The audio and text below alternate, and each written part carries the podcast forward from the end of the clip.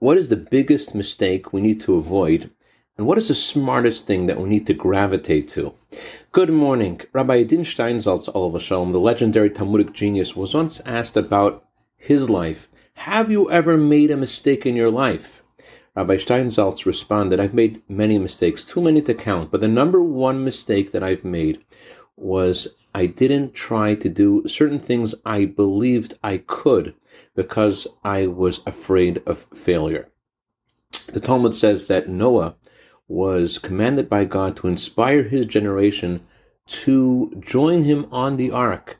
And for 120 years, God told Noah to build the boat so that word would get out and he would inspire people to join him. Yet, after 120 years, not one person joined him. And the reason is, say the Hasidic masters, because Ma'amin ve'eno Ma'amin, Noah wasn't really sure that God's words were to be trusted. Because he didn't have trust in God, he didn't have the oomph in his voice and the passion in his heart to inspire others.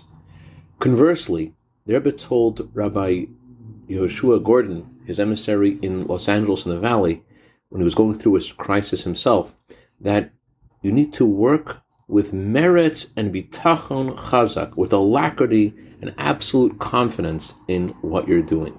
That is what opens up a channel for God's blessings.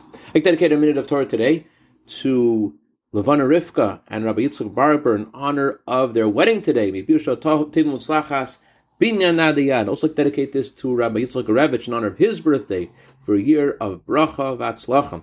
And L'ilui Nishmas Moras Iran Bat Ezra, whose anniversary of passing was yesterday. May her neshama have an aliyah and be a good intercedent on behalf of all her family for all good.